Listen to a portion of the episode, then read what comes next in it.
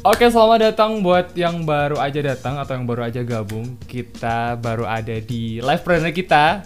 Ini satu kali, eh pernah satu kali perdana dan yang paling pertama kita bikin live tentang public speaking. Jadi kita bakal ngobrol-ngobrol bareng sama expertnya How? tentang public speaking gitu ya. Dan kita eh, di sini ber dibersamai sama seorang trainer nggak tuh? Enggak, Seorang teman ngobrol aja, Teman curhat. Curcol gitu ya. Baru sama Mbak Rani Albani. Halo Anas. Oke, halo Mbak Rani. Apa kabar? Alhamdulillah baik. Eh kita berapa purnama sih nggak ketemu? Oh, udah sekian purnama gitu ya. Kayaknya udah melewati bertahun-tahun purnama gitu ya. Oke. Oke, Mbak Rani kira-kira nih Ah. untuk kesibukan untuk sehari-hari ngapain nih Mbak Rani Biasa. sekarang? Ibu rumah tangga. Rumah tangga ya. Siap-siap. Pekerjaan utama kan tetap ibu rumah tangga gitu kan. Oke. Terus Aha. sampingannya Sampingannya apa tuh? mau yang apa dulu? Ada apa aja sih sebenarnya? Kayaknya banyak banget gitu ya. Susah banget buat Ada dijelasin gitu kayaknya. apa aja sih? Yang jelas MC jelas. Mm-mm, oke. Kita juga banyak eh, sharing-sharing dengan teman-teman. Mm-mm. eh, tentang public speaking tentunya karena aku pikir ilmu berbicara itu untuk siapa pun itu penting Mhm. jadi profesi apa pun itu penting Pasti butuh gitu ya? pasti jadi eh, nggak cuman orang-orang yang berkarir aja Mhm. jadi eh, bahkan untuk ibu rumah tangga sekalipun ilmu ber- berbicara itu penting banget Sepenting Ya. itu ya berarti teman-teman ya. Hmm, Jadi sehat ya semuanya sehat. Jadi ini sore-sore loh kita ya. jam berapa sih Sekarang udah jam 4, iya hampir jam 4. ini ini siaran perdana sih ya Anas ya Mm-mm, jadi, jadi gimana jadi ya mau ngobrolin apa mau ngobrolin tentang lebih mau pasti public speaking itu gimana sih? Mungkin di sini mungkin teman-teman di sini mungkin ba- banyak kan ya ketika mereka disuruh untuk ngobrol di depan Betul. umum, kemudian bahkan ngobrol sama orang lain bertatap muka pun kadang mereka suka malu gitu loh Mbak Rani. bahkan kadang ketemu orang gitu ya Mm-mm. untuk sekedar say hi untuk sekedar nyapa itu kadang orang Berat gitu ya? bukan karena sombong sih sebenarnya cuman karena dia itu merasa aduh aku nggak pede gitu bahkan untuk sekedar tersenyum loh ya Oke. Iya nggak? Iya, iya benar. kadang kan kita ketemu orang gitu ya di jalan atau di mana kita itu kenal sama orang itu cuman orang itu mau apa ya seolah kita itu me- menganggap dia itu sombong jangan salah mungkin dia itu sebenarnya bukan sombong cuman karena hanya untuk memulai say hi aja dia itu nervous gitu kan parah banget kan Gila itu. ya. Jadi ya itu persepsi juga sih sebenarnya. ya. Nah, jadi ini Mbak Rani. Oh ya, buat yang memang baru gabung atau mungkin baru aja ngeplay nih ya Mhm, di YouTube kita, kita bisa juga eh, nanti jawab pertanyaan teman-teman ketika teman-teman punya permasalahan gitu ya Iya, tentang betul. public speaking bisa komen, kita ada live chat, kemudian bisa juga lewat WhatsAppnya Mbak ya. boleh di 0877 eh, 393 48884 Yaps, Ya. jadi yang masih bingung bisa nanti message ke situ nanti kita bahas discuss lagi. Boleh. Atau misalnya nanti belum di kesempatan ini Uh-huh. kita bakal ada live live selanjutnya lagi. ya. Kapan ya kita agenda lagi? Pokoknya aku pengen gitu ya. eh jadi jadi gini Anas.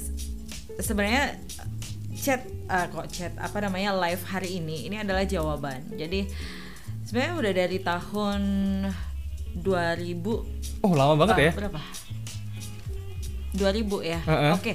Eh, mungkin mungkin teman-teman bisa kasih komen dulu ini ini suaranya masuk nggak gitu kan kedengeran nggak takutnya nanti kita udah udah ngoceh sejam dua jam tiga jam Eh, ternyata? nggak taunya nggak masuk ya Takut juga tuh ya. Eh, eh, jadi jadi gini ceritanya saya dari tahun 2000 berarti udah berapa tahun nih Oh udah ada yang komen tuh masuk. Oke siap. Aha, masuk, masuk ya. Thank you, thank you, thank you.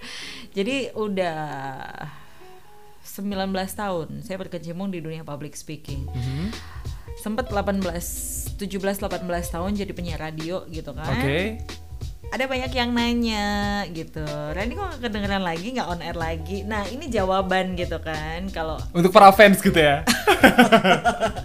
jadi eh, kita pengen ngupas tuntas it's all about public speaking mungkin teman-teman ada yang yang pengen diskusi Yes. sharing atau nggak sempet ikut training saya gitu ya boleh yuk nanti boleh tanya-tanya Oke. eh yang host aku atau kamu sih kerangkap rangkap gitu ya tetap gitu ya masih tetap. berjiwa seorang announcer gitu kan ya Udah aku diam deh, aku Oke, mau ditanya. Mbak Rani. Ini nih Mbak Rani, tadi kan suka, kita sempat ngobrol tentang susahnya ketika kita tuh nyapa gitu ya. Untuk memulai gitu Mbak Rani. Iya. Gimana sih itu caranya? Untuk memulai, yang jelas begini. Saya selalu berbagi ke teman-teman peserta training gitu ya. Bahwa untuk menjadi seorang public speaker, untuk bisa menjadi seseorang pembicara yang yang memang eh, disukai banyak audiensnya. Satu kunci awal, modal awal adalah jadilah pribadi yang smiley Hmm.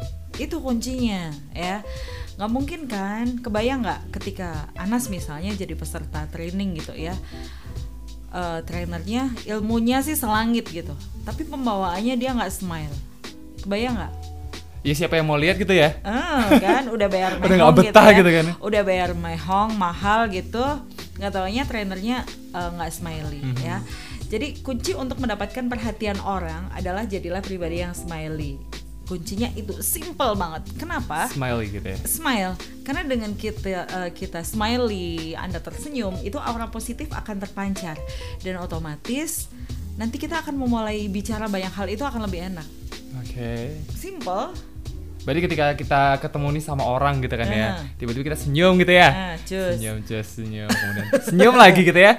Senyum. Heeh. Oke, senyum. Nah, habis senyum tuh, Mbak. Eh, nanti dulu. Sebelum se- Oh, belum? sebelum sebelum ke tahap selanjutnya begini. Jadi kadang orang itu ketika ketika ketemu orang lain di ruang Mhm. publik gitu ya eh dia merasa ih ngapain aku nyapain dia? Kan aku nggak kenal gitu. Jangan salah teman-teman ya. Eh, senyumlah kepada setiap orang yang anda temui ya. Jadi silakan anda tersenyum kepada setiap orang yang anda temui senyum loh bukan ketawa Beda, beda, Beda. beda antara senyum sama ketawa ya, kalau ketawa ya. nanti anda harus di- dibawa ke dokter spesialis kejiwaan ya kalau ketemu siapa pun ketawa senyum smile jadi eh, di ruang publik di mana pun eh, please eh, jadikan wajah kita itu smiley ya Kayak kesan pertama gitu ya pasti Iya. ya, betul ya. kesan pertama begitu menggoda Aduh, asik. selanjutnya Selanjutnya? terserah anda oh ketahuan kamu lahiran tahun berapa nggak tahu iklan itu ya Gak tahu. Aku kelahiran tahun 96. Eh, Oh. Lupakan aja deh. lupakan usia gitu jadi eh, ketika kita sudah membiasakan diri untuk ketika ketemu orang smiley smiley smiley dan smiley itu setidaknya akan menumbuhkan rasa kepercayaan diri ya Mhm. nyambung nggak nyambung karena gini ketika kita sudah memulai untuk tersenyum itu otomatis kita itu sudah eh, memecahkan kebekuan ketakutan dari dalam diri Oke. gitu jadi eh, ketika itu menjadi satu kebiasaan otomatis kepercayaan diri seseorang itu akan muncul Berarti salah satu untuk tips ketika orang-orang memang gak pede, kurang pede gitu ya. Yaudah, kita awali dengan senyum aja gitu ya. Iya. Gitu ya. Betul, karena memecah kebekuan ketakutan, nervous itu dari dalam diri loh, bukan dari orang lain ya. Jadi Anda tidak bisa memaksakan orang lain untuk eh, tersenyum kepada Anda, untuk memulai pembicaraan dengan Anda, tapi yang bisa Anda lakukan adalah bagaimana sih mempengaruhi sekitar supaya mereka itu eh, terpengaruh untuk eh, interest pada kita melalui senyuman karena dengan senyuman itu aura positif kita itu akan muncul. Berarti bener-bener satu kunci ya, kunci awal. Ah. Bener-bener kunci awal gitu ya. Kalau kita mau buka pintu gitu kan. Aha, itu dengan aha. senyuman gitu ya. Boleh loh ya yang mau WhatsApp tanya-tanya. Aha, Dibuka ya. kita buka. di keep dulu, di keep dulu. Kita tampung dulu dan kita sharing bareng-bareng. Kita mau ngobrol berapa lama sih?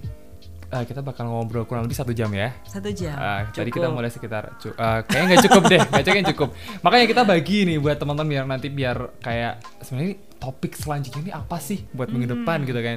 Kalau untuk yang topik karena kita perdana, kita lebih ke sharing-sharing aja dulu. Nanti kita topik-topik selanjutnya Siap. kita bakal lebih spesifik lagi. Hmm, Nanti mungkin ada kasih saran, mungkin topik selanjutnya apa bisa kasih komentar di live chat kita. Kak, eh, besok mungkin bahas tentang gimana sih cara presentasi yang kayak gini gitu ya. Hmm, boleh, Boleh boleh. banget. Kita besok bakal fasilitasi teman-teman buat diskus kita. Oh ya, Nah. untuk yang di Jogja, di Bantul, Mhm. eh, insya Allah tanggal 14. Oke. Tanggal 14. 14 September. September Mhm. ini, insya Allah kita akan ada sharing di kedai temani ngopi Di mana tuh? di Bantul perempatan apa itu? Gose. Ke timur?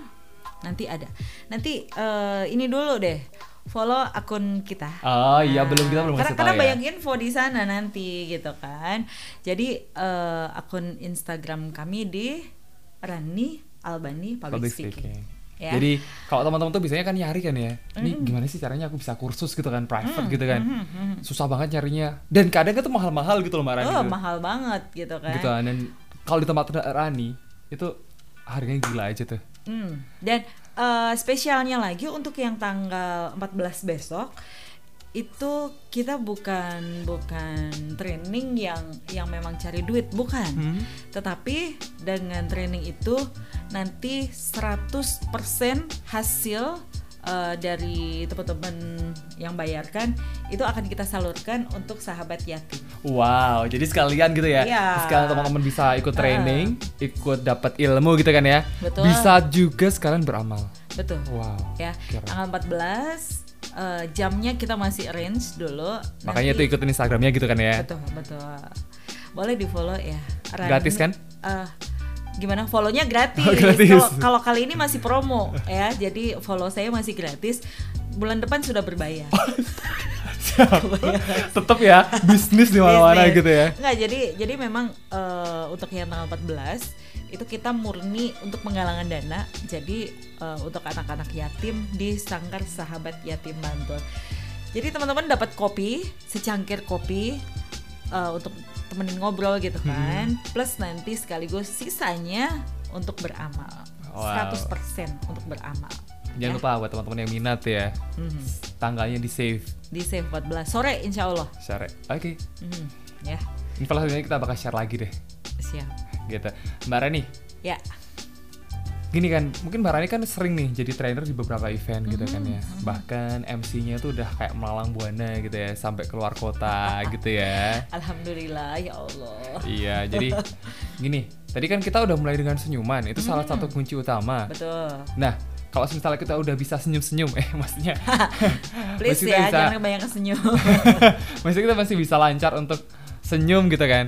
Step selanjutnya, terus gimana tuh? Step selanjutnya belajar improvisasi. Oke, Kan tadi senyum adalah untuk memecah kebekuan, ketakutan, nervous Kepedean gitu gitu, kan. Ya, kalau sudah memecah ketakutan, ucapkan sesuatu. Say something.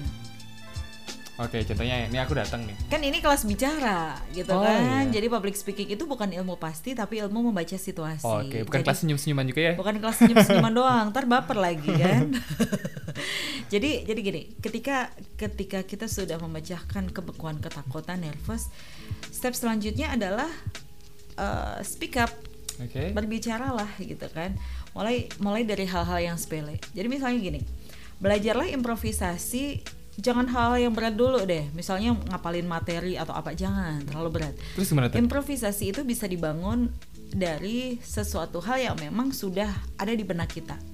Coba gini, eh Anas, tadi misalnya tiba-tiba kamu disuruh menyampaikan satu materi tentang A, misalnya Hmm. tentang kesehatan ibu dan balita. Gitu. Oke. Pasti berat banget karena ini bukan passion kamu Iya, susah gitu juga kan, juga. bukan passion kamu. Jadi kamu mesti ngapalin materi, mesti mempelajarin materi dan lain-lain sehingga nanti pembawaan kamu dalam improvisasi pasti akan beda dengan ketika gini. Anas ceritain dong proses dari kamu bangun tidur sampai kamu duduk di sini bagaimana? Pasti akan ngalir Iya. betul. ya kan? Artinya begini, proses improvisasi itu uh, akan terbentuk ketika sesuatu itu memang sudah tertanam di dalam benak kita. Jadi sesuatu memang sudah tertanam, sesuatu sudah di luar kepala, itu akan enak gitu. Nah, proses improvisasi ini juga nggak juga nggak nggak seperti membalik telapak tangan gitu kan.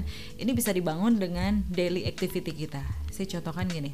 Tadi kan udah smiley nih ya, sudah smiley senyum ke ya. Uh, uh, sudah senyum kepada setiap orang yang Anda temui. Step selanjutnya adalah bicaralah.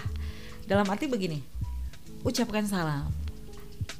Ya, ucapkan salam, say hi, perkenalan diri, tanyain hal-hal yang mungkin bisa dibilang nggak penting juga, tapi ini penting untuk membangun uh, skill improvisasi. Misalnya nih, orang kadang ketika ketika duduk di di satu tempat gitu ya ketika orang duduk di satu tempat publik gitu ya misalnya di bank atau di rumah Hmm. sakit orang kecenderungannya apa sukanya Mereka main handphone gitu kan ya Ah, kan atau main sibuk gadget sendiri gitu, gitu, kan. Coba di sekeliling kita itu banyak orang, cobalah untuk sapa mereka. Jadi Anda bisa mencoba teknik improvisasi dengan memperkenalkan diri. Misalnya gini. Siang Bapak, Selamat siang Ibu. sendirian. Iya, Ibu jomblo. Please, jangan jangan curhat di di, di ruang siaran ya, Oke, jangan oke, curhat. Gimana kayak Kamu lanjut terlalu lanjut. polos gitu ya. Eh, sendirian Pak. Iya, Ibu. Iya. Eh, izin Pak, saya Rani dengan Pak siapa mungkin biar enak nanti ngobrolnya. Saya Pak Bram. Ibu siapa? Bu, bro, ganti nama lo. Biar lebih keren gitu kan. Lebih menjual. Lebih gitu menjual gitu ya. ya, hal seperti itu. Ya misalnya, Bapak tinggal di mana? Gitu ya. Nah, terus dia kan mungkin cerita nih, oh saya tinggal di sini, di sini, sini. Untuk mencapai kenyamanan, kenyamanan ngobrol, orang itu kadang suka dengan hal yang bersifat sama. Jadi Oke. misalnya gini, oh saya tinggal di daerah A misalnya kita bisa ngasih hal yang yang yang nggak penting misalnya oh iya toh saya punya temen loh pak daerah situ nah kan nanti kemudian connect ngobrol-ngobrol-ngobrol nah dari ngobrol yang nggak penting kayak gini itu nanti akan tercipta satu improvisasi yang apa ya enak aja Hmm. akhirnya kemudian kita bisa improvisasi kita ngomong apa pun tuh ngalir gitu ucapkan salam tadi smile speak greeting gitu ya kemudian nanti obrolan-obrolan Kita cari topik gitu ya. Ah, ah. Oke. Nah, tapi kadang tuh gini loh, Mbak. Kadang tuh untuk memulai senyum oke, it's okay lah senyum gitu ya. Mm-mm. Tapi untuk memulai bener-bener kita pengen oh kayaknya eh, bagus nih kalau misal aku ajak ngobrol bapak itu gitu kan. Mm-mm-mm. Tapi kadang punya rasa takut gitu, Mbak. Wah, nanti jangan-jangan bapaknya ini lagi sinis atau bapaknya mungkin kadang nggak mau kita ajak ngobrol gitu kan ya. Rasa-rasa takut tuh kadang ada gitu loh, Mbak. Nah, itu penyakitnya manusia itu kayak gitu. Jadi eh satu hal yang kadang menjadi be- membelenggu kita untuk menjadi seseorang yang pede itu kita terlalu banyak mengevaluasi sesuatu hal tapi yang belum terjadi gitu ya. Jadi sesuatu hal yang belum terjadi itu kita evaluasi. Mm-mm. Aduh, nanti gini, nanti gini. Jangan-jangan nanti gini. Udah dicoba belum? Belum Wah, gitu ya jadi ya ajakin ngobrol aja dulu kalau misalnya sambil kalau misalnya ada sesuatu hal lain ya oke. Baru nanti di, di dicari pemecahan solusinya. Tapi kalau belum dicoba jangan dievaluasi gitu kan. Udah nyobanya apa belum? Belum. Gitu belum gitu ya. Belum. Jadi mungkin lebih bener untuk kita memang berani untuk mencoba gitu ya. oke baik. Ada yang nanya ini Anas? Oh, ada yang nanya. ada yang nanya ya. Ada yang nanya dari Mbak Siti Isfai Bang Modong diberi contoh langsung MC pas di bagian pembukaan aja gitu Udah kayak udah berat agak berat gitu ya.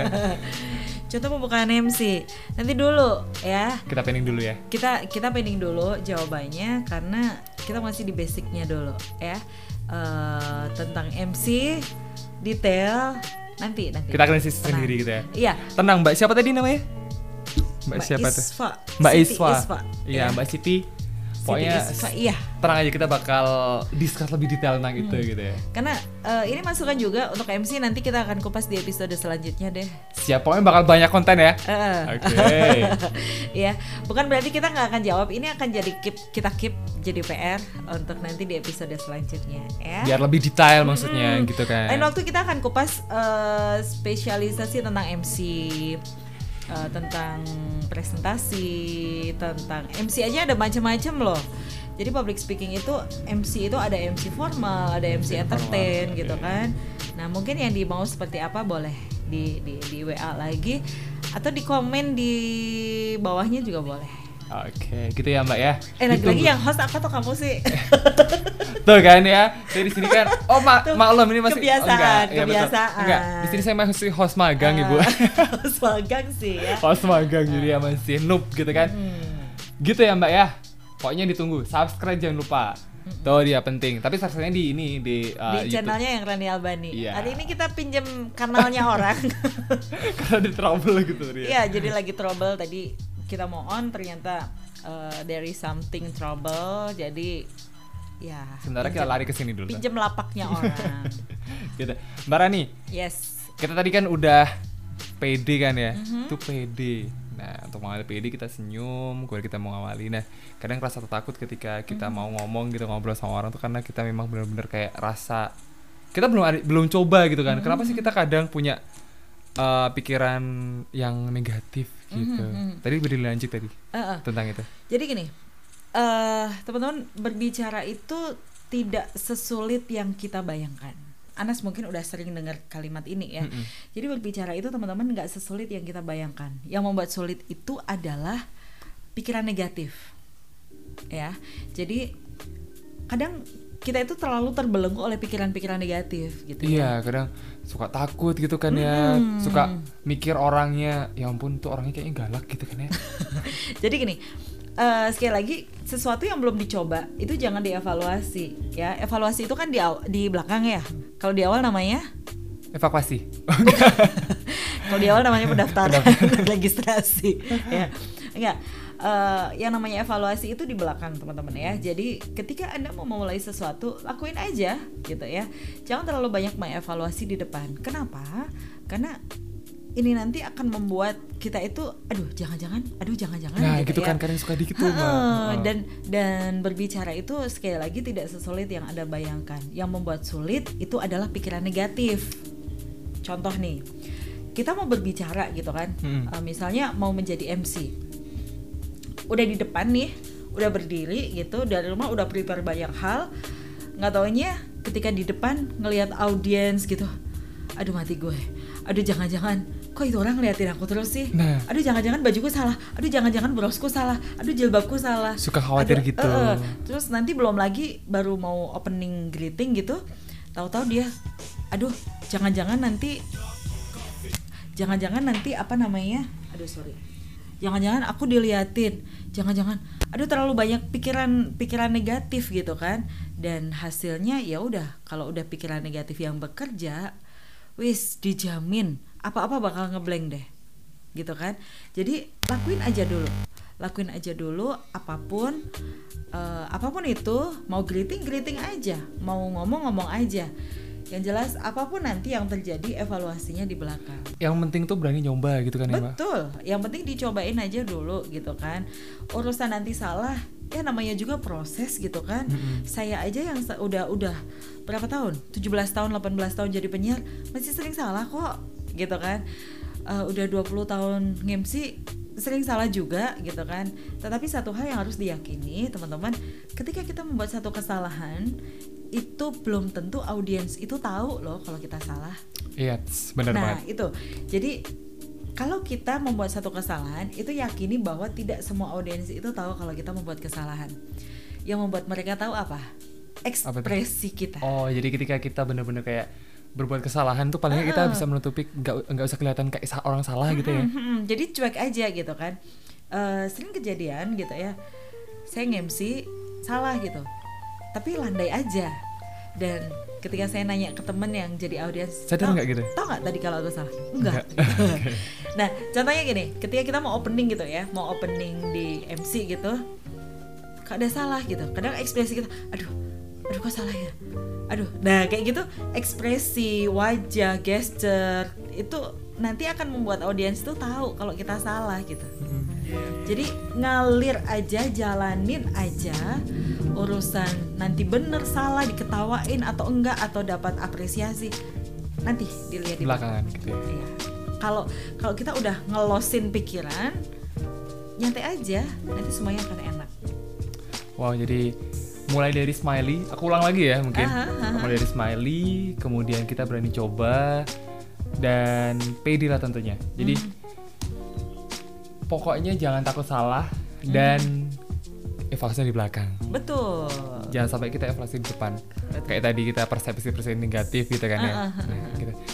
Nah, kadang nih Mbak Rani, eh, ada beberapa kasus nih ya ketika memang orang-orang yang memang mencoba untuk mereka berani berbicara gitu kan Mhm, mereka kadang suka gini mbak aku tuh udah udah coba senyum gitu kan Hmm. udah coba untuk eh, memulai pembicaraan Hmm. nah kadang di pas waktu mereka ngobrol atau melakukan pembicaraan tuh kadang suka aduh kayak ini aku kelewat ini deh kelewat batas terlalu ngobrolnya terlalu mungkin private atau gimana atau terlalu apa ya mungkin berlebihan gitu loh mbak Mhm, mhm. tapi tapi ya gimana ya aku mencoba itu gitu lah Hmm. ya mungkin itu bisa jadi- bahan evaluasi ketika teman-teman besok berlatih untuk bicara itu gimana Hmm.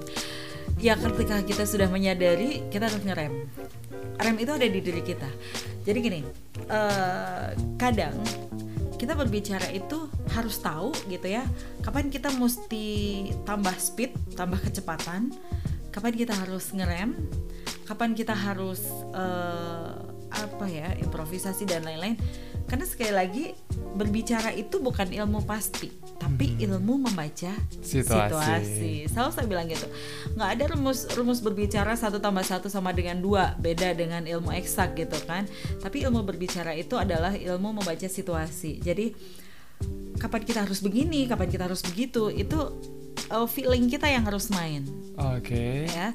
Kan aku selalu bilang di teman-teman gini, uh, berbicara itu ibarat memancing ikan. ikan Kalau kamu mancing ikan, yang kamu lempar ke ikan, umpan, Umpan. yang kamu sukai, makanan yang kamu sukai, apa yang disukai ikan? ini saya ikan dong nggak mungkin kan kamu lempar pizza, burger atau spaghetti nggak mau gitu dia kan? mau semahal apa pun juga Nggak nggak mau dia Coba bayangin, kamu lempar cacing, kotoran, rumput, pelet dan lain-lain, ngumpul dia suka ngumpul dia suka, dia tertarik dan kemudian kamu dapatlah dia, gitu kan? Nah seperti halnya berbicara, eh, Anas juga teman-teman yang lain, eh, ketika berbicara Anda harus tahu nih makanan yang disukai lawan bicara Anda atau audiens Anda itu apa? oke gitu ya. Selera mereka itu apa? Kenapa? Ini adalah salah satu cara untuk kita bisa menarik mereka, mereka terpancing untuk interest kepada situasi yang kita bangun, gitu kan? Jadi saya contohkan gini, eh, Anda berbicara kepada orang tua, ya. Jadi satu hari Anda ketemu dengan orang tua. Orang tua itu selera berbicaranya seperti apa? Gaya bicaranya seperti apa? Anda harus main di situ gitu kan? Eh, atau mungkin suatu saat karena karakter Anda mungkin sudah dewasa Anda harus ngemsi di depan audiens atau presentasi di depan audiens yang anak muda. Anak muda yang disukai apa? Selera humor mereka bagaimana? Joke yang sering mereka bangun seperti apa? Kita harus bisa menyesuaikan itu gitu kan Eh, bahkan ketika kita ngomong di depan anak muda lulu gue gue muncul it's okay kenapa?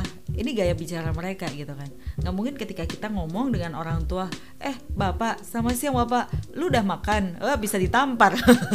Gitu kan. Betul. jadi eh, bagaimana cara kita ngomong termasuk intonasinya artikulasinya speednya termasuk gesture yang kita bangun bagaimana kita harus sesuaikan dengan audiens kita oke lawan jadi bicara kita itu tadi gitu ya. kan Mhm. salah satu mungkin membaca situasi kemudian membaca audiens kita gitu kan Mbak. betul Jadi perlunya ketika kita bener-bener karena tadi komunik eh, public speaking itu ilmu membaca situasi gitu kan. Betul. Nah caranya mungkin mbak, caranya ketika memang kita biar bisa eh, tepat gitu kan ya. Oh kayaknya aku harus pakai bahasa yang kayak gini nih ketika aku mau ngomong sama orang yang range usia segini yang sama ini kayak gini nih. Itu caranya gimana sih mbak? Kadang kan suka kita ya ampun gue salah gitu kan. Hmm, dimulai dulu aja. Karena dengan dengan nanti kita memulai oh orang ini sepertinya akan seperti ini gitu.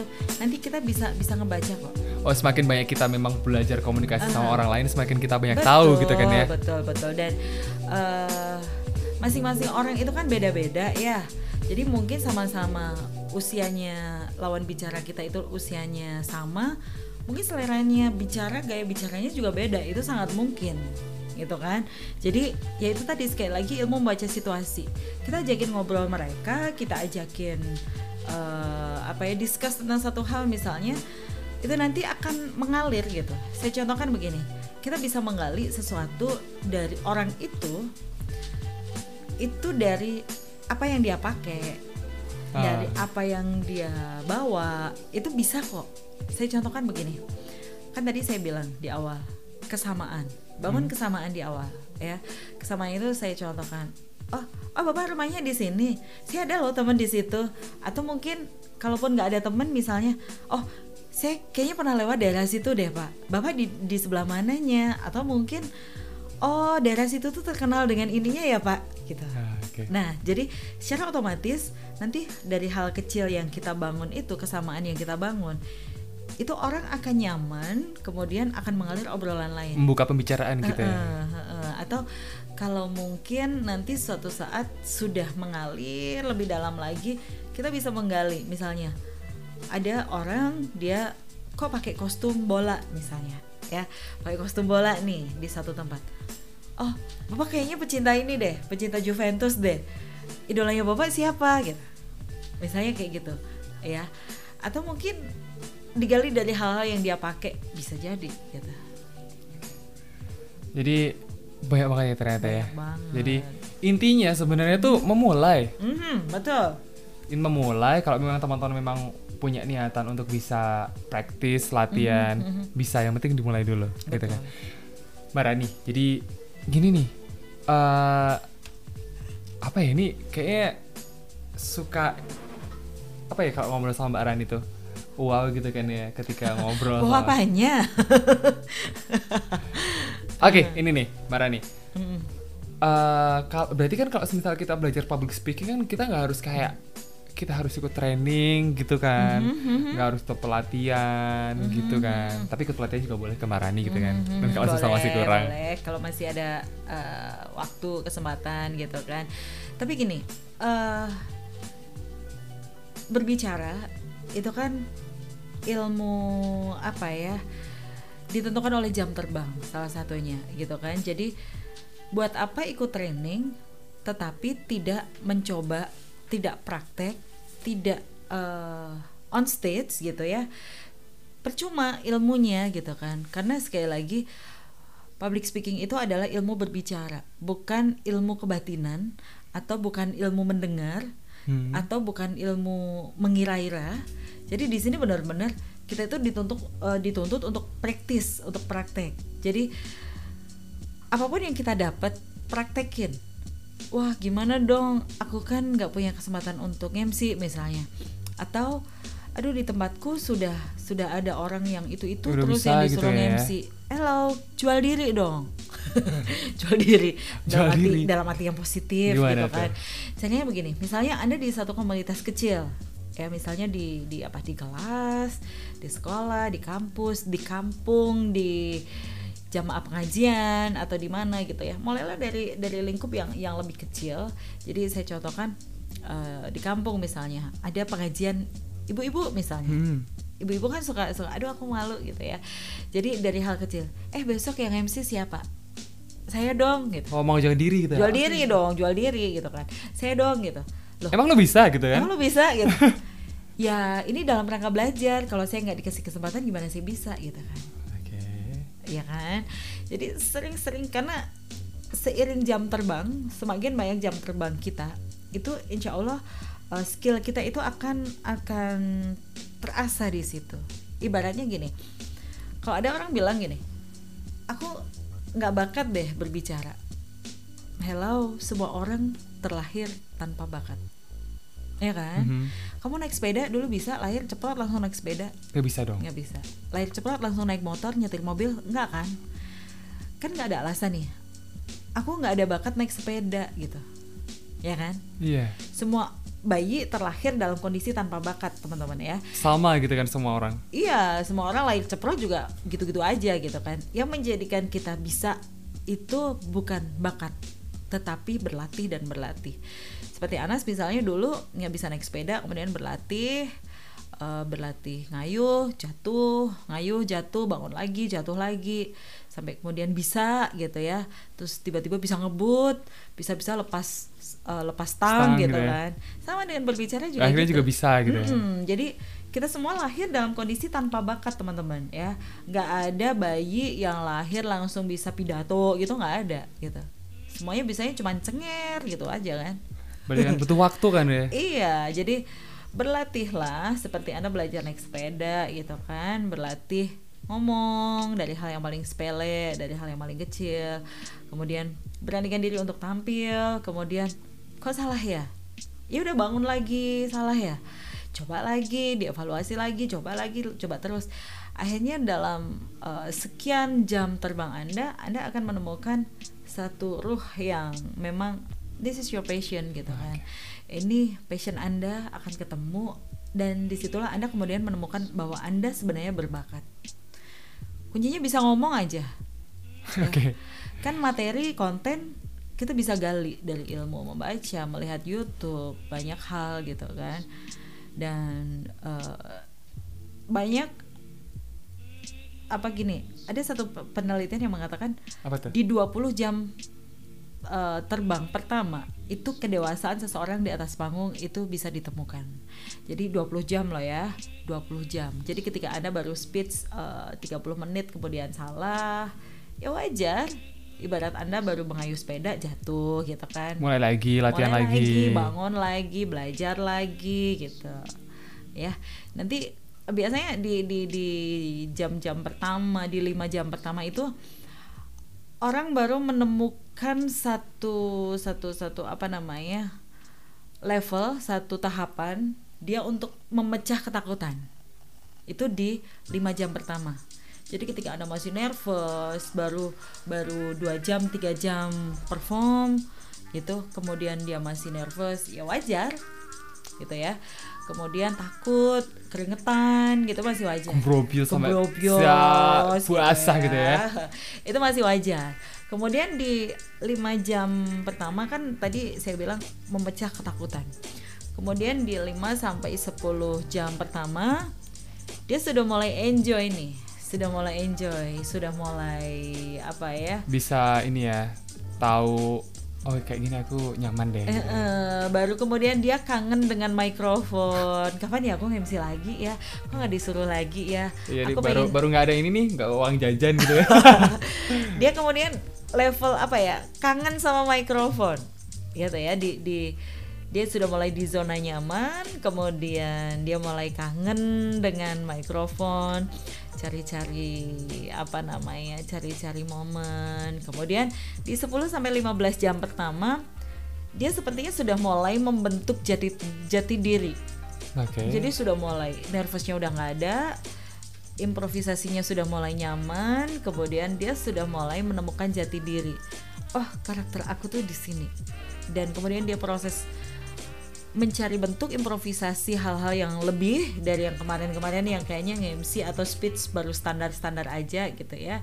Dan di 15 sampai 20 jam pertama inilah dia sudah mulai eh, menemukan karakter yang lebih Udah ngefeel dia gitu sudah ya. ngefeel dia sudah mulai eh, mulai ibaratnya sudah mulai kawin dengan audiens dia sudah mulai bisa menggerakkan audiens mempengaruhi audiens dan di 20 jam ke atas ibarat orang naik sepeda itu dia sudah mulai lepas setang Oh.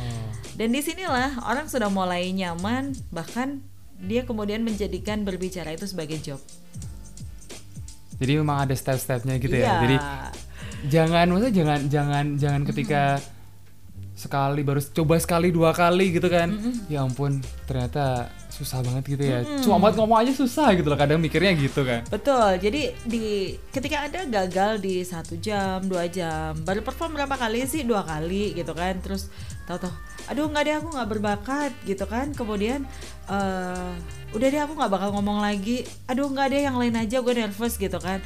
Nah ibarat orang naik sepeda baru ngayu dua kali, tiga kali dia jatuh takut bangun lagi. Ya udah sampai tua juga dia nggak nggak akan punya kepercayaan diri untuk ngomong gitu kan. Jadi wajar gitu kan ya? Mm-mm, gitu. Nah mbak jadi kan kadang kita suka bicara nih. Tadi kan ngomong di depan umum atau MC gitu kan ya. Kadang kita suka aduh tadi gimana ya? Aku salah apa ya? Mm. eh kayaknya gue tadi kayak kurang ini deh. Nah itu gimana sih mbak cara buat kita bisa kayak kayak tadi evaluasi kan Mhm. kalau evaluasi diri kita merasa kurang tuh gimana kira-kira Untuk proses berlatih atau evaluasi setelah on stage? Eh, mungkin ketika berlatih dulu ya Hmm. Kalau berlatih, kalau zaman dulu ya, zaman masih apa pun manual gitu, eh kita bisa lihat kaca. Hmm. Kalau zaman dulu kan pakai kaca gitu ya. Nah, kalau sekarang kan zamannya sudah sudah beda digital era gitu Mm-mm. kan. Jadi ketika sekarang kita bisa pakai gadget loh ya latihan gitu. Direkam set taruh. Assalamualaikum selamat siang bla bla bla bla bla bla gitu. Dilihat lagi rekamannya. Aduh kok tadi aku gesernya kurang begini ya kurang begitu ya kayak gitu. Jadi eh, evaluasi sendiri pakai handphone eh, di video gitu boleh. Kan? Salah caranya gitu ya. Eh, eh, jadi kalau zaman dulu kan pakai pakai ini apa namanya eh hanya pakai cermin di depan cermin gitu. Kita ya udah berlalu gitu aja. Nah sekarang bisa pakai handphone nih. Taruh aja set gitu kan on kan. Kemudian kita belajar ngomong gini gini gini. Nah nanti di review lagi. Oh gesture aku kurang begini aku kurang tegak Mhm. kurang smiley ekspresinya kurang main. Itu kan bisa dievaluasi sepele banget nah kalau misalnya sudah on stage sorry kalau misalnya sudah on stage Mm-mm. Gimana tuh, Mbak? nanti lebih enak lagi kalau misalnya ada temen yang jadi audiens gitu ya nanti ditanya eh sebelum on stage gitu ya eh nanti aku tolong ya di dinilai aku kurang gimana gitu Oke. jadi kebanyakan teman-teman gini eh, kesalahan yang teman-teman lakukan adalah takut melakukan kesalahan jadi pengen jadi expert pengen jadi yang luar biasa Mhm. tapi takut melakukan kesalahan akhirnya ketika sekali aja melakukan kesalahan dia kemudian mutong Oh. mutong itu bahasa Indonesia nya apa sih Kagol. Eh, Eh. itu bahasa Jawa. Jadi ketika ketika dia sudah salah gitu kemudian dia putus asa atau mungkin ada temen yang yang komentarin eh kamu tadi kok gini sih langsung putus asa gitu kan nggak mau coba lagi. Iya, Nah, kadang gitu, Mbak. Itu kesalahan yang sering dilakukan. Jadi kalau saya dulu berprosesnya begini, ketika saya mau on stage kira-kira ada ada temen atau ada orang yang dikenal sebagai audiens di situ, saya akan bilang ke dia, eh ntar ini ya, aku diliatin ya, aku kurang gimana gitu. Mhm. Artinya apa? Ketika seseorang dipuji, itu biasanya akan wow, gitu ya. Tapi teman-teman yang harus diingat bahwa pujian itu justru membuat kita terlena, ya. Jadi eh, pujian itu justru akan membuat kita jatuh. Justru carilah ke orang-orang, aku kurangnya apa sih? Masukan kritikan iya, gitu ya. kesalahanku apa, kekurangan aku apa. Artinya jangan sampai uh, kita melakukan kesalahan itu lagi gitu kan. Kan orang yang merugi adalah yang melakukan kesalahan yang sama kan. Jadi kalau kemarin uh, salah begini-begini, jangan sampai di di perform selanjutnya kita juga melakukan kesalahan itu lagi. Ya. Jangan sampai ketika nanti ada temen yang ngatain, "Eh, kamu tadi kurang gini deh." Udah Langsung deh, down gitu besok ya, kamu usah aja gitu deh, ya. besok kamu aja deh. Aku kan emang nggak bisa gitu ya. Kan? ya nggak bakal bisa. Tapi banyak loh Mbak orang yang kayak gitu. Ya, artinya jangan membenarkan sesuatu yang yang memang itu jadi kebiasaan. Kalau memang salah katakan salah dan jangan meniru hal-hal yang yang memang tidak membuat kita maju gitu kan. Siap, siap, siap. Siap dikritik aja. Jadi pokoknya intinya kritik itu bukan bukan berarti memang ya sesuatu yang bisa mengembangkan diri kita gitu kan, Mbak. Ya. Pujian it's okay, cuman jangan membuat kita terlena. Jadi kalau misalnya dia bilang, eh kamu tadi bagus loh MC-nya. Oh terima kasih. Kasih dong sarannya tadi saya kurang gimana. Kayaknya bakal lebih bagus kalau misal gini betul, mungkin gitu betul. ya. Jadi apalah arti pujian tanpa saweran gitu. Oh, gitu ya. iya kan? Betul. Apalah arti pujian tanpa saweran muji tapi nggak nyawer percuma gitu kan. Mending dikritik tapi menjadikan kita sesuatu yang lebih baik lagi. Oke, jadi ternyata eh, Mhm. cara kita ngomong sama orang aja ilmunya tuh banyak banget gitu ya. Betul. Ini baru basic loh ya. Baru basic gitu kan ya. Baru eh, apa namanya first on air kita ya.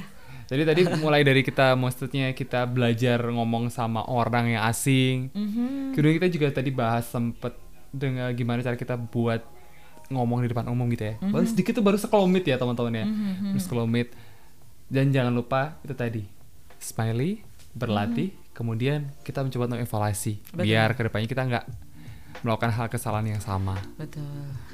gitu. Chris Pati banget ya kesalahan. Hal yang sama gitu ya. nah, kalau boleh tahu nih Mbak Rani sebenarnya dulu latihannya gimana sih? Maksudnya apa dulu ikut training atau apa sih? Kalau boleh tahu ini eh, agak out of topic dari pembahasan kita ya. Mungkin aku, eh, aku juga pengen tahu gitu ya. Kalau firstly, jadi aku hanya tertarik. Jadi dulu zaman dulu kan TV nggak seperti sekarang. Jadi dulu adanya cuma TVRI gitu kan.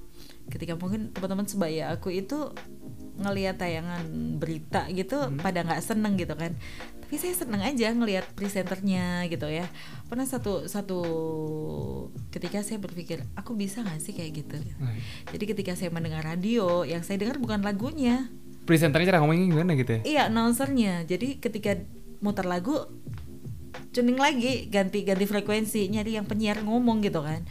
Dari proses meniru, proses mendengar, meniru, kemudian ya dipraktekin di sekolah gitu kan, nge-MC dan dari dulu biasanya kalau upacara bendera tugasnya nge-MC gitu kan. Dan itu kejadian berulang, berulang, berulang kemudian satu saat ada lowongan penyiar sih waktu itu.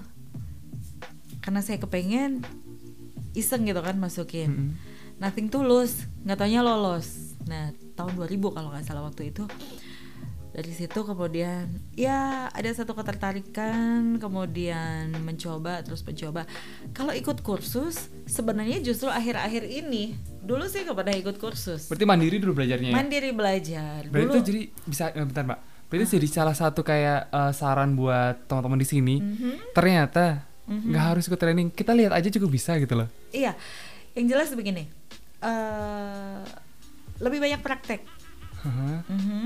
lebih banyak praktek, kemudian karena ya itu tadi zaman aku dulu tempat kursusan public speaking itu mahal, gitu kan? Mahal ya. Mahal. Jadi aku pikir dengan jam terbang itu kita bisa latih dengan belajar, berlatih, belajar, berlatih, membaca. Kuncinya membaca. Ya. Jadi benar, membaca itu membuka jendela dunia. Jadi eh apa ya? Dari buku itu justru kita banyak membuka wacana karena buku itu kan hasil tuangan ide para expert gitu kan. Nah di situlah kita bisa menggali banyak hal dan kalau ikut kursus itu justru akhir-akhir ini Anas. Oh, berarti dulu Iya. emang benernya bener Dulu benar-benar otodidak gitu mandiri kan. gitu kan ya.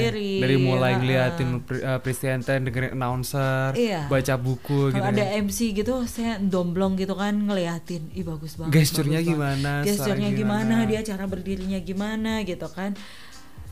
Asik untuk diperhatikan, kemudian eh, meniru, mencontoh, meniru, kemudian sambil juga gitu. proses mencari bentuk. Oh, karakter vokal aku tuh di sini.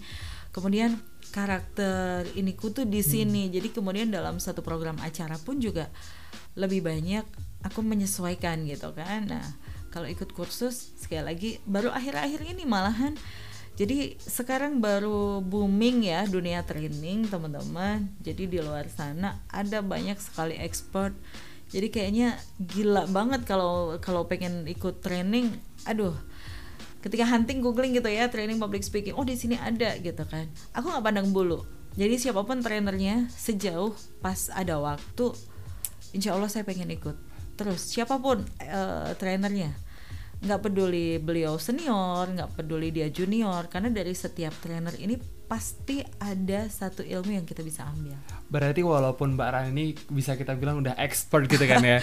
Maksudnya masih Nggak juga masih belajar, masih belajar. masih Heeh. masih ikut training-training gitu ya. Ya, karena karena gini, belajar itu ya aku butuh gitu kan. Jadi siapa pun Anda, belajarlah terus dari siapa pun orang-orang di sekeliling gitu kan. Baik eh, saya belajar keluar kota, di Jogja sendiri gitu ya. Ketika ada yang jelas ketika ada training, saya ada waktu, insya Allah saya ikut. Oke. Iya, dan sekarang pun jadi mania ini juga hunting buku padahal kemarin-kemarin sempet sempet aduh kalau ada buku gitu nggak kebaca gitu ya tapi sekarang benar-benar eh, karena dengan mengajar itu justru saya dipaksa belajar Anas Jadi sebelum Mbak Rani itu mengajar, Eh, Mbak Rani harus kita harus belajar terus Ah, gitu gitu ya. kan. Jadi di atas langit masih ada langit. Jadi di atas siapa pun pasti masih ada yang lebih expert gitu. Dari para ahli saya belajar. Eh apa ya? Ada banyak trainer di Indonesia yang luar biasa gitu kan. Dan ilmu mereka uh benar-benar luar biasa. Dan itu yang pengen Mbak Rani tularin Iya, terus. tularin terus Iya, gitu ya. Jadi kan katanya sampaikan walau hanya satu ayat Oke. gitu kan. Jadi kalau aku nanya Anas gini, Anas, eh, bagi kamu, menurut kamu, guru yang paling berjasa itu siapa? Apakah guru TK, guru SD, guru SMP, guru SMA, atau dosen? Kayaknya lebih ke guru TK sama SD deh, Mbak. Gitu. Iya. Kenapa? Karena mereka yang bener-bener kayak mendidik kita dari awal karena pucuk. Pucuk. Pucuk, pucuk Pucuk. gitu. ya. awal mulanya maksudnya kita diajari mungkin cara baca, Ini cara Ibu Budi Iya, gitu gitu ya. kan. Kalau misalnya kita mungkin eh, di waktu SMA, oh gue pernah diajarin gini gitu kan. Hmm, Itu dari pas waktu kita kecil pasti kan. Nah, yang bener-bener kayak berkesan tuh kayak mereka yang masih guru-guru yang masih kita ngajarin TK SD gitu sih, Mbak. Pada dasarnya sih semua guru di semua level itu berjasa. Oh, gitu ya. sesuai dengan level masing-masing. Artinya begini, tidak ada alasan bagi kita siapa pun untuk menularkan ilmu yang kita punya. Jadi gini, kan sampaikan walau hanya satu ayat. Jadi meskipun satu ayat yang kita tahu, sampaikan itu tentang kebenaran gitu kan, termasuk eh, tentang satu ilmu public speaking. Saya di level apa itu sampaikan. Artinya begini, ketika Anda baru memulai, Anda dapat ilmu, ya udah sampein. Ketika Anda masih di level basic, anggap murid Anda adalah murid SD. Ketika Anda dapat ilmu lebih di atasnya, anggap murid Anda adalah murid SMP. Mhm. Gitu ya. Sejauh apa pun ilmu yang Anda dapat sampaikan. Jadi kayaknya aku kalau habis habis ikut training gitu ya di A, training B, training C, pasti getol pengen bikin training lagi gitu. Artinya apa? Ilmu ini harus ditularin. Jadi ibarat eh, satu gelas kalau misalnya eh, airnya keruh gitu kan. Kalau dia pengen airnya jadi bening kan dia harus dituangin air terus kan. Mhm, iya. Nah, kalau dia harus dituangin air terus kan airnya yang ada di dalam harus ditumpahin dikit-dikit gitu kan. Jadi barat otak nih kalau mau celing terus gitu kan, ini harus diisi terus dan isinya yang ada di sini harus ditumpahin terus gitu. Jangan, Berarti jangan pelit untuk berbagi. Oke. Jadi itu salah satunya. ya. Mhm. Jadi mungkin Mbak Rani ini belajar di luar, Betul. kemudian training lagi, beli em, Ditreningkan lagi. ditreningkan lagi. itu juga belajar juga Rani ya. Iya, karena dengan mengajar itu saya dipaksa untuk belajar. Betul, Gitu. betul. Jadi intinya tuh teman-teman tuh masih di sini yang jangan ini sih, jangan maksudnya jangan ketika dapat sesuatu, ah, aku dapat sini udah cukup gitu kan. Hmm, hmm. Ternyata masih banyak lagi. Mbak Rani aja yang udah expert. Oh, aku gini, ada Gimana? beberapa pesertaku itu yang mereka itu ibu-ibu, Oh, jadi ibu-ibu tuh juga banyak Mbak Rani gitu ya. banyak belajar. Jadi aku tuh excited banget ketika peserta trainingku tuh ibu-ibu. Kenapa tuh, Mbak? Ya kalau anak muda seumuran Anas gini ya, belajar, getol, semangat, itu aku pikir wajar. Karena memang usia seperti Anas dan teman-teman kan masih muda gitu ya, semangatnya masih luar biasa. Tapi kebayang dong kalau pesertanya itu ibu-ibu, dia sudah punya anak, bahkan sudah punya cucu gitu ya. Tapi dia pengen belajar gitu. Itu aku pun excited banget dan akhirnya ini menjadi satu semangat tersendiri bagi aku untuk terus ngajar gitu. Jadi eh, biasanya ibu-ibu PKK Ah. Mbak, aku tuh disuruh MC, tapi aku tuh bingung gitu kan. Terus kemudian beliau ikut training saya, itu aku seneng banget kalau pesertanya ibu-ibu. Dan seru lagi kalau ngajar itu kelasnya ibu-ibu, heboh pasti. Karena Satu, semangat mereka luar biasa. Hmm. Semangatnya akan berbeda dengan ketika pesertanya anak muda. Kedua, antusiasme yang dibangun pasti akan beda. Ketiga, hebohnya luar biasa dan semangat mereka itu akan nular ke saya gitu. ibu-ibu bertemu dengan ibu-ibu gitu ya. Cus, satu gangster, satu geng gitu ya. Berarti maksudnya ketika Mbak Rani itu buat training ternyata eh, banyak banget kalangan gitu ya Mbak. Ada ibu-ibu gitu ya. Ter- Terbukti ada ibu-ibu yang memang sudah punya anak, maksudnya sudah berumur gitu kan. Mereka masih mau belajar.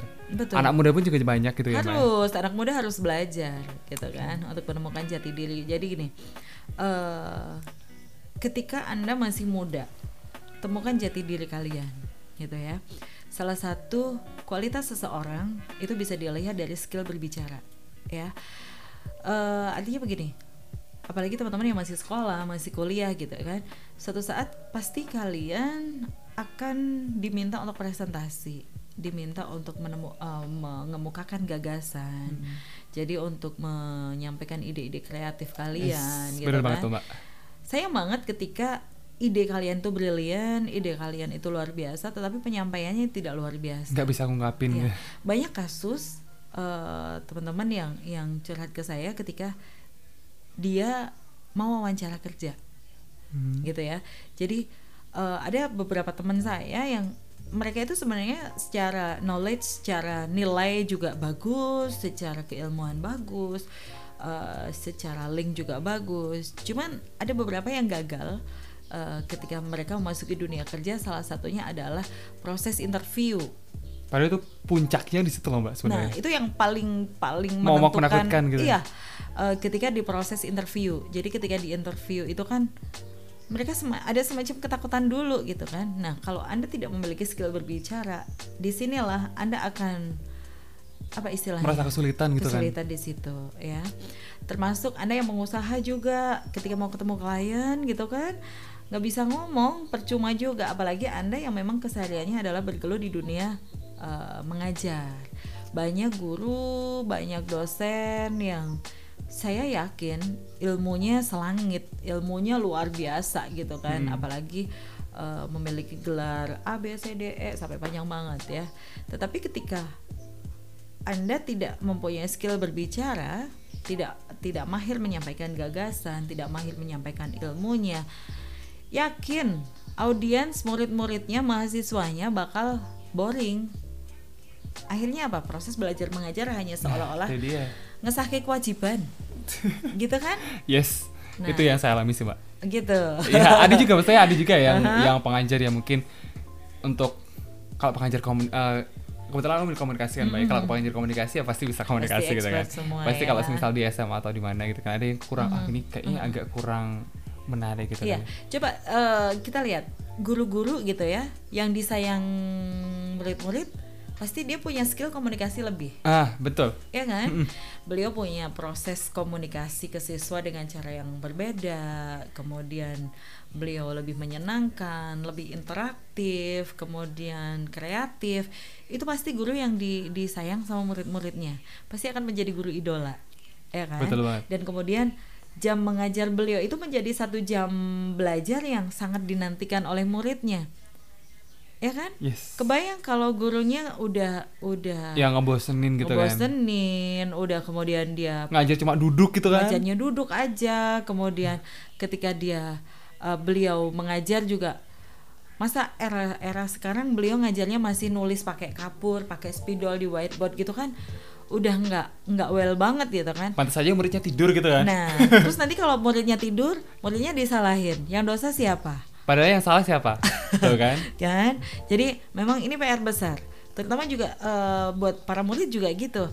Ketika mereka presentasi di depan kelas gitu ya mbak aku aku mau presentasi tapi eh, takut. Karena biasanya kalau orang presentasi di depan kelas pada dibully diolok-olokin sama teman-temannya gitu kan. Nah ini ada satu proses eh, belajar public speaking yang memang harus dilalui oleh semua orang. Apa pun profesi anda gitu kan oh ini mbak satu lagi nih mbak sebelum kita closing Oke. Oh, Udah mau closing? iya nih kayaknya Ya, udah mau satu jam. iya nggak kerasa kan mbak ya kerasa ya. Satu lagi nih mbak, Eh, mungkin bisa sharing ke teman-teman, mungkin untuk menuju kita ke live selanjutnya atau ke konten selanjutnya, bisa kasih sharing sebenarnya dari peserta Mbak Rani yang sekian banyaknya itu ya, Mm-mm. problem yang sering ditemukan oleh peserta Mbak Rani itu apa sebenarnya? Nervous. Satu itu. Ya, paling utama nervous. Jadi biasanya gini, ketika satu satu training eh di awal saya tidak akan langsung ngajarin tentang gesture, tidak akan ngajarin tentang cara berdiri, cara berjalan, cara improvisasi enggak. Di proses paling awal yang eh, saya lakukan pertama pasti adalah membangun kepercayaan diri.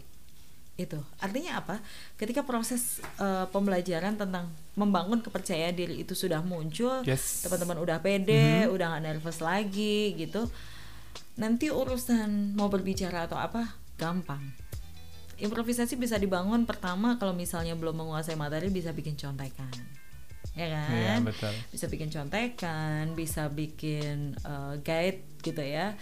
Eh, tapi proses membangun kepercayaan diri ini penting.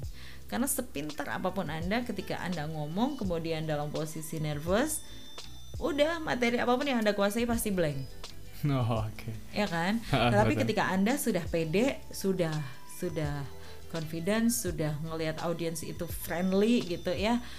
Ya udah, nanti apa pun yang akan Anda bicarain pasti ngalir. Besok kita kupas ya, Kita kopas ke konten-konten selanjutnya gitu ya. membangun kepercayaan diri. Itu tadi. Pertama, membangun kepercayaan diri. Oke, untuk yang sesi ini kayaknya kita cukup segitu dulu, Mbak. Aduh, kayak belibet gitu ya sore-sore gitu kan. Kayak kita untuk sesi live kita untuk hari ini kita cukupkan sekian dulu. Mhm. Tunggu kita di konten-konten selanjutnya. Kita akan bakal ada live, kita Live kupas lagi. tuntas public speaking di beberapa konten selanjutnya. Kita live-nya nggak mesti ya. Iya, jadi kita- pokoknya kuncinya satu sebenarnya. Aha. Follow aja Instagramnya Reni Alban Public Speaking. Eh, di bisa di follow di Rani Albani NNY ya R A N N Y Rani Albani Public Speaking atau IG aku yang satu lagi MC Rani Albani Nah, bisa ya, di-follow bisa ya. di follow terus di situ atau anda mau usul usul materi apa boleh di WhatsApp di nomor saya langsung nih Nah, nomornya berapa Mbak? Boleh. di, di 0877 boleh dicatat ya di 0877 393 48884. Yes, Ya. di save, kemudian kasih saran ke kita biar kita lebih berkembang lagi ya. Betul. Dan juga juga jangan lupa subscribe kita karena kita bakal Besok pindah channel ya. pindah channel. Kalau hari ini masih pin- pinjem channel tetangga, tetangga yang serumah gitu kan. Sekarang masih pakai pinjam channelnya. Untung Alban. gratis loh ya. Untung gratis ya. Kalau saya disuruh bayar gitu, saya pindah rumah gitu kan. Siap. Eh, Oke. Besok di subscribe di channel Rani Rani, Albani. Albani. ya. Kita akan terus berbagi konten yang bermanfaat buat teman-teman ya. Yes, gitu aja dulu ya Mbak ya. Sampai jumpa di konten kita selanjutnya dan selamat sore. Goodbye. Assalamualaikum.